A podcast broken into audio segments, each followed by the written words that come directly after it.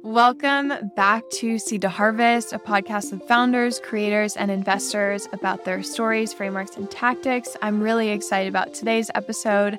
I'm joined by Kelli Fontaine, partner at Cendana Capital. Kelli previously served as director for Trinity Capital Investment, and Cendana Capital invests globally in very early stage funds and now manages over $2.2 billion. They are our anchor investor for Fund 2, and I couldn't be more excited to have Kelli on the show today. So, Kelli, thank you so much for joining us. Thank you, Paige, for having me.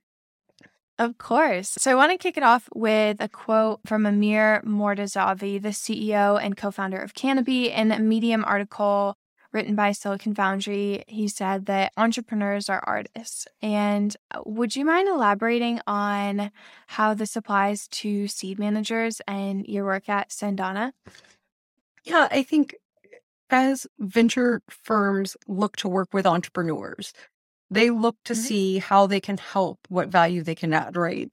Cliche, but really how they can add value uh, and hopefully they can help shape the companies and help the companies along the way. We view ourselves the same way. We view ourselves as a lead investor in a fund, and we want to do our mm-hmm. best to help the fund, you know, with operations or investment decisions around pro rata, portfolio construction and really shape you know what works for a venture fund and so that's really how we work with our managers is taking a lead investor role much like a venture firm leads a deal and they take a board seat. So we view ourselves not as just attending a board meeting or the LPAC meetings, but really being hands on and trying to add value that we can to the managers.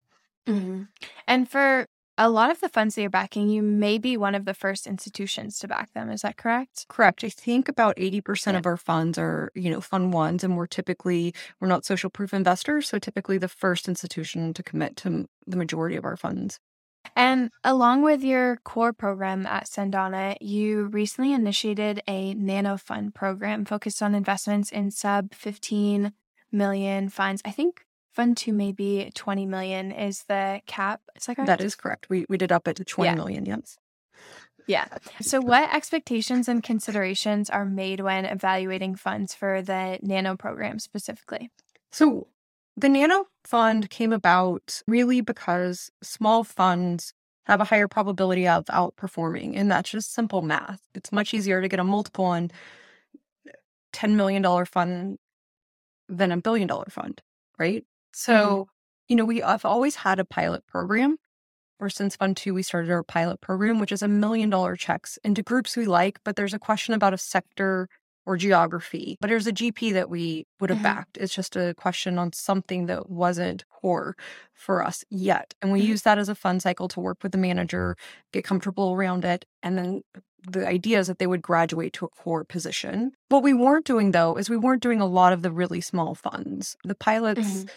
were going to funds, you know, like fintech. Our first fintech fund was done as a pilot. Our first deep tech fund was done as a pilot. Our first LA fund was done as a pilot. But again, back to the outperformance, Mucker, uh, you know, was a $12 million fund and it's 22x for us. So these out these small wow. funds have a great chance of outperformance. And so we really wanted to capture that. And what we also saw happening in the market is there are people that were still operating.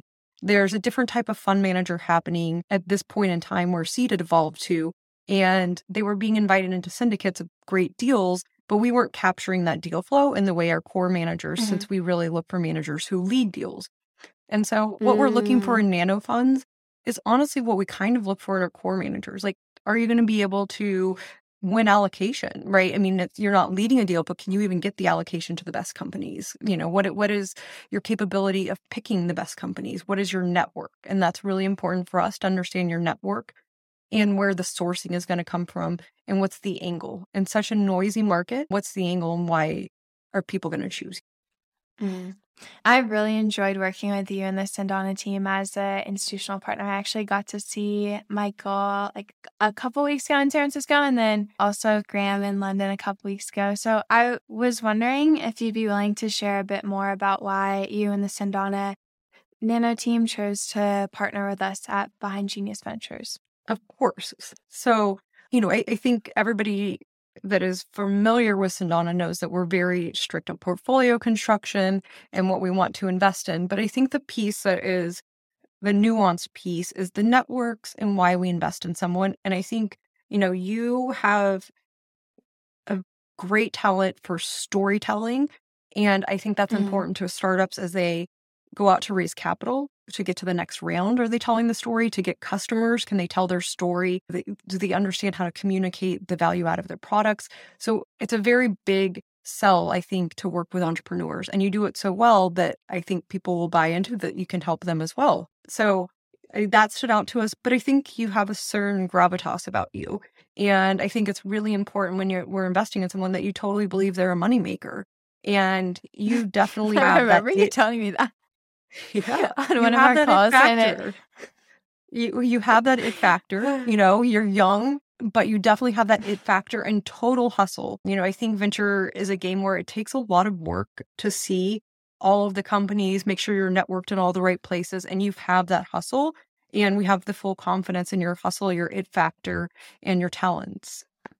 Thanks. I was kind of nervous to ask that question. I was like, I, I don't know if I've like directly asked you all because I, I know I've heard bits and pieces of it, but thank you so much. I am so honored that you all selected me as the manager to work with. And I, I've just like learned so much working with your team when it comes to institutional best practices around the the LPAC. Like this was my first time going through the process of negotiating an LPA. Also, like with capital calls, switching to an as needed basis.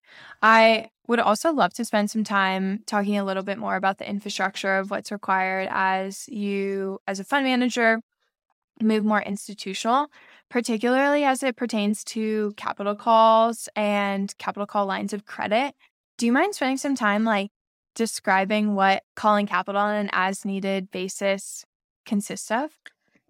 Yeah, so I, I think when you understand the math of how a fund works, your IRR Mhm. is something that some LPs look at. Ultimately, DPI is the most important. The distributions you provide, right? That that's what matters. But you are going to be judged on your IRR. And if you call capital and you're sitting on cash, then that's definitely going to hurt your IRR. So the best way to Mhm. do it is only call the capital that you need. So you've only taken the cash that is out the door and invested. And so we think Mhm. the best way to do this is call it when you have a deal closing or line of Mhm. sight to the deal closing. For most of our funds, they do have a capital call line of credit. And so what they do is they use the capital call line of credit over the course of a quarter. And then they call capital at the beginning of the next quarter and pay down the capital call line of credit. But Mhm. yeah, it, it's it, it does affect your IRR if you're calling more capital than you need. Yeah, I thought that was really interesting because we we had switched from Fund One to Fund Two from a quarterly basis, which is like roughly similar. But if you use a capital call line of credit, you're kind of calling like one quarter behind where you're investing, which I thought was really interesting. So one of the things I'd love to focus on is unlike other LPs, Cendana focuses really heavily on solo GPs, and you work really closely with your managers to mitigate risks like as solo GPs.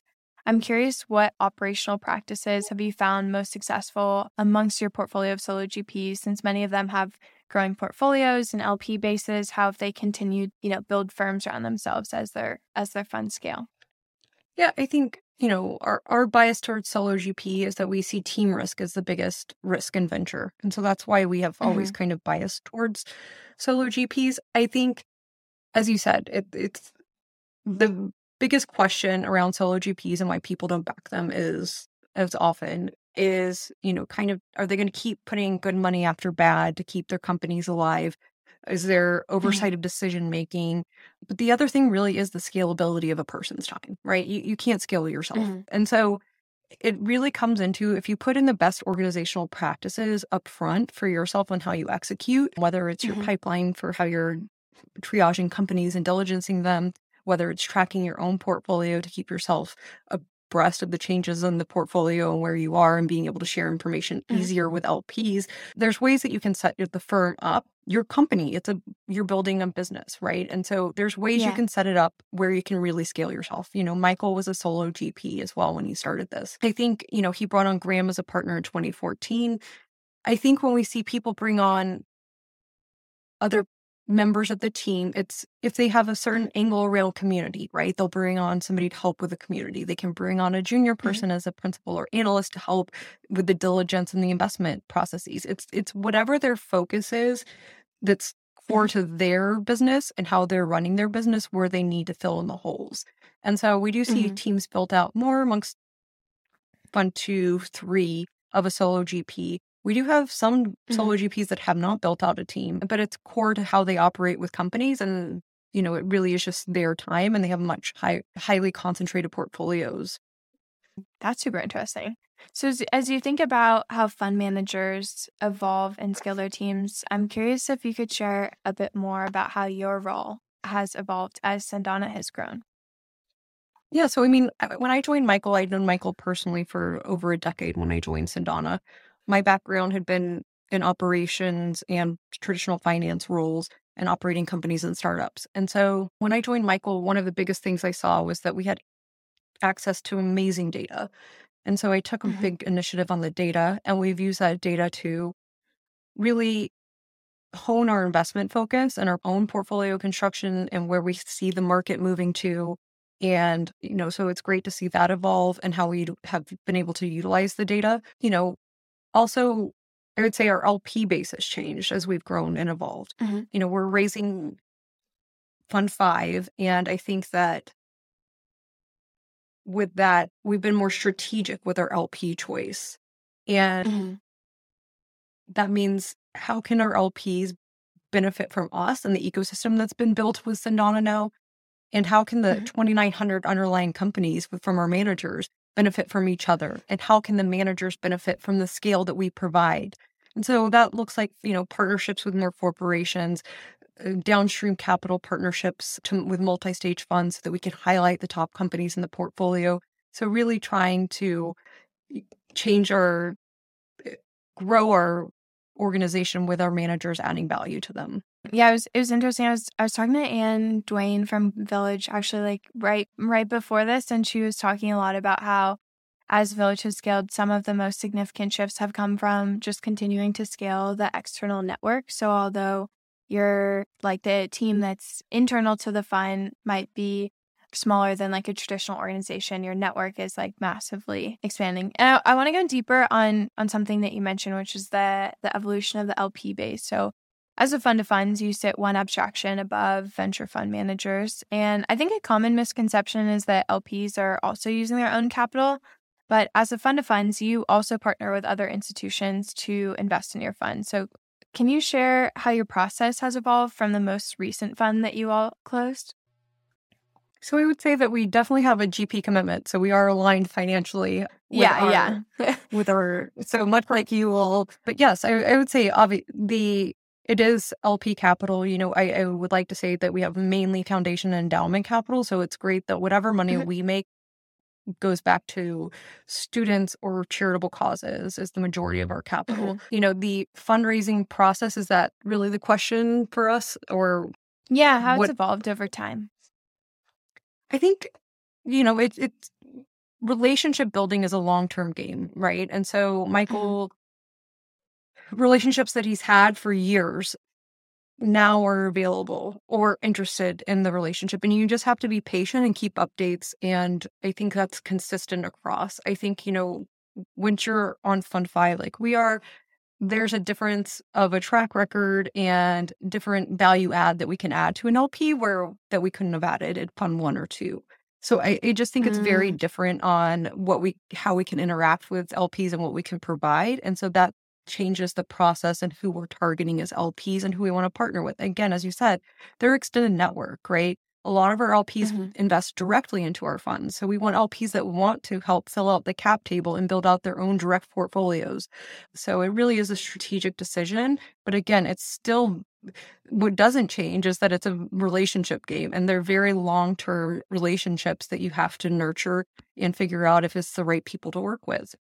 And I'm curious, you you mentioned updates, which will I would love to dive deeper into. So among the managers that you back, which firms LP updates do you really enjoy reading and why?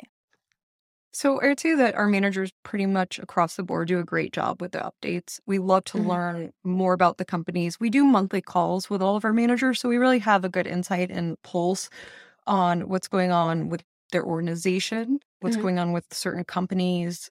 But I think the written updates, it's great to hear or see sometimes, you know, how good did you Mm. meet the entrepreneur? How were you introduced? Where did this come from? I think it gives a real sense to the LP of where your network is, why you're choosing these founders very from the very early days. And so I think it's a great and what your thesis is around the business model. And so I Mhm. think hearing the story and the narrative around the investment rather than just the data is is a great way to present it to your LPs. Although I would say we do love data that makes it super easy for us. So consistent format of being able to say these are the companies and here's all the data that goes out the round, the Mhm. valuations, the ownership. The easier it is for an LP, the better. In addition to updates, what common qualities or practices have you observed amongst the managers that you partner with? And I'm I'm curious if there's anything specifically that stands out to you in initial meetings with managers.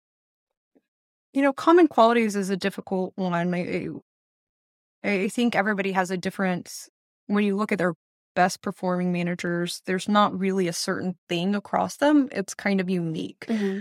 I mm-hmm. do think, you know, what they've invested in is kind of an, not obvious right time, right place in the market. So again, a lot of Mhm. it's timing, but the things that stand out about them, there's some that are just extremely hard workers that stands out, right? You can tell when somebody's hustling, you can tell when somebody comes prepared to meetings with questions. You always have questions for us prepared rather to make the best use of your time.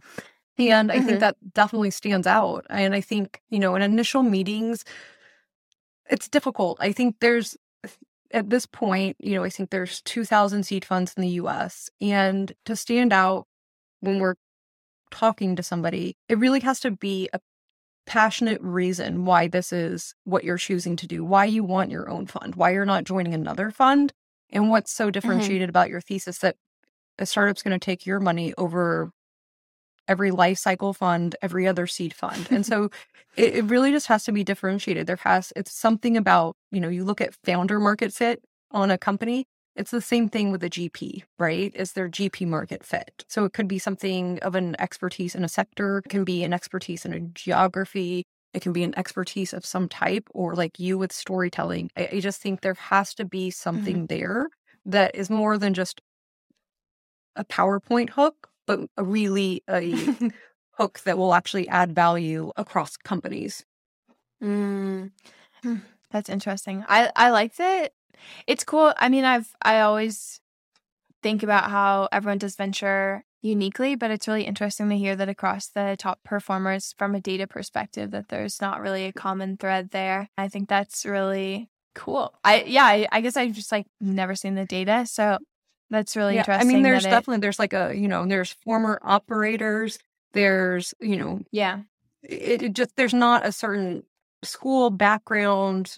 You know there there's nothing that you would like that you can check the box for. Again, I think it comes back to like Yeah. the personality of grit, determination, the hunger, the work ethic, or those intangibles, right? That are hard to put into words. But again, it's like the it factor that you have. I, I think that's what you're having to go with. Mm-hmm. Mm, that's cool. So I want to switch gears and talk a bit more about annual meetings because you're in the midst of annual meeting season. So I'm curious what among the annual meetings that you've attended, what stands out about a firm's annual meetings? And then are there any particularly memorable stories that you'd like to share about maybe like a favorite annual meeting that you've been to? I think for annual meetings, presentations, it does not need to be long. I think people really want to capitalize on the fact that they have everybody there and they made the effort. And so they need to make it very long. And I don't think that's the truth. Mm-hmm. I think people have short attention spans. So I think, you know, a general overview with great materials that are unique is very impactful to the LPs to get the update and your thinking on the market and where you're going with your business, the fund. And then I think what's stands out also is the portfolio founders, right? I think the LPs like to hear from the portfolio founders and get a sense of what the who you're investing in. And so I Mhm. think that's always an important part of the meeting is highlighting and seeing a few portfolio funds present And again, it's the real life rather than reading the update or thinking you have an understanding of it, but hearing the story from them, you really get a sense of who you are investing in. And so I think that's an important part. You know, memorable stories. I, I think what can be beneficial is more intimate one-on-one time with LPs, a dinner so that people can all talk about and collaborate. I, I really think that people utilize this time when you're in person, you have the opportunity versus virtually to network and to talk to people mm-hmm. about what they're seeing in the market and what they're investing in. And so I think it's an important part of the schedule to facilitate or create an environment for that connection. Mm. And speaking of this market, I'm curious what advice you would have for fund managers currently raising in this bear market it goes back to having that grit and determination. It, it's going to be obviously a lot more difficult. You know, I feel like this is kind of what was said in 2020, but it didn't bear fruit. Yeah. And I think it's really here now and it has to be your chosen career path. And it's going to be difficult. It's going to be more difficult. You're going to have to be okay with smaller fund sizes. You know, I think having to cut back what your previous target was will have to happen sometimes. Again, it's just a relationship building exercise certain people or a certain place in their current allocations, right? So LPs have mm-hmm. asset allocations to venture, private equity, publics, etc. And so the markets are down, but the mm-hmm. venture marks have not come down to probably where they will come down to, right? And so that's going to be a mm-hmm. gradual decrease. And as that decreases, then there's more capability for maybe some venture names. I, I think much mm-hmm. like GPs took the time to look at their own portfolio, triage their own portfolio, put more capital into their winners, and figure out how to survive this bear market. LPs have done the same. And so I think it's mm-hmm. really a game of timing and just being consistent and, you know, realizing where the capital markets really are and people's budgets and, you know, liquidity really are at this point in time. And looking to the future, I'm how do you envision seed stage venture firms evolving in the next 10 years? What do you think might be different with whether that's business model, demographic, investment thesis? I'm curious to hear your thoughts on the evolution of seed stage. I, think early stage is very different than everything else. The zero to one is extremely different. it's the hardest time for a founder. Well, I, I, I shouldn't say that. There's hard times all along the the process mm-hmm. at a at a startup, but the zero to one is extremely messy and hard.